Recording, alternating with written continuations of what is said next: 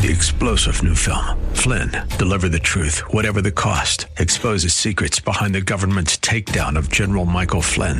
Flynn knew what the intel world had been up to. He ordered the first audit of the use of contractors. This set off alarm bells. He told the truth. He was the most dangerous person for Donald Trump to hire. They had to get rid of Flynn. Flynn, Deliver the Truth, Whatever the Cost. Available now. Watch it today. Go to Salem Now dot com. Salem Now dot com.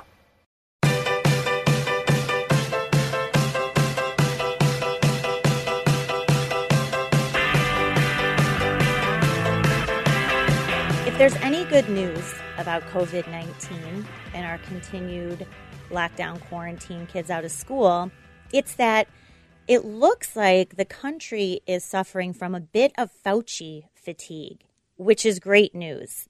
He, if you saw anyone watched him on the Sunday shows over the weekend, and of course he's not looking at the data, as he says all the time, he is too busy primping for green rooms, or I'm sure he has a big fancy green room in his house somewhere by now. He was on at least three Sunday shows over the weekend, and within the course of a few hours, he backpedaled on what he had said on an earlier show. This guy cannot even keep his story straight. One of the biggest failures of Donald Trump's presidency was keeping Anthony Fauci on board, making him the face of the coronavirus task force, and letting this clown, this fraud, now he's just, all he does is preen for the cameras, take control of how the entire country handled this virus. Here's a little clip. It, it, maybe you can make sense of this. I, I have no idea what he's talking about here. The data look really quite impressive that if you've been infected and then you get a single dose, the boost that you get with that single dose is really enormous. Huh? What is what is he talking about? He, there's going to be a booster. You could take one. You can take two vaccines. You're going to have to take more next fall. You're going to have to do this every single year. It's, who knows what this guy is talking about, but it's finally nice to see people, at least on the right, Uh, people like Ben Shapiro, I just heard this from Meghan McCain, who are, well, now demanding that he gets fired. He's not going to get fired because Joe Biden uses him as his front man.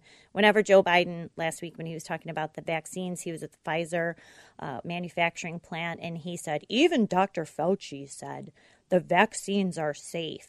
Well, what? How does he know this? Anthony Fauci doesn't know any more about the safety of these vaccines than you or I know. He continues to use Anthony Fauci. The media continues to use him. But I think that people are starting to really tune him out and hopefully start to look back at all the terrible advice he gave from the very beginning. I called in early April that Donald Trump should get rid of Anthony Fauci for the single reason that he took the disastrous models from the U K and from the Gates Foundation, um, uh, uh, modeling out of the University of Washington that said, remember, we were going to have two million people die of COVID, and we were going to have our I C Us were going to be overflowed. People were going to be dying in line trying to get into the emergency room. Uh, we were going to have young people dying, which, of course, is not the case. This hasn't happened at all. But unfortunately, like I said, Donald Trump kept him on, kept Deborah Birx on, kept Robert Redfield, head of the C D C, who gave us all of this catastrophic guidance that unfortunately is still in place.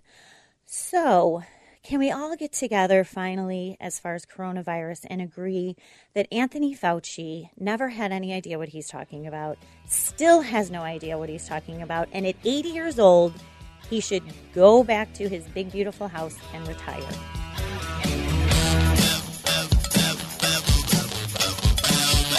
This is the Dan Proft Show.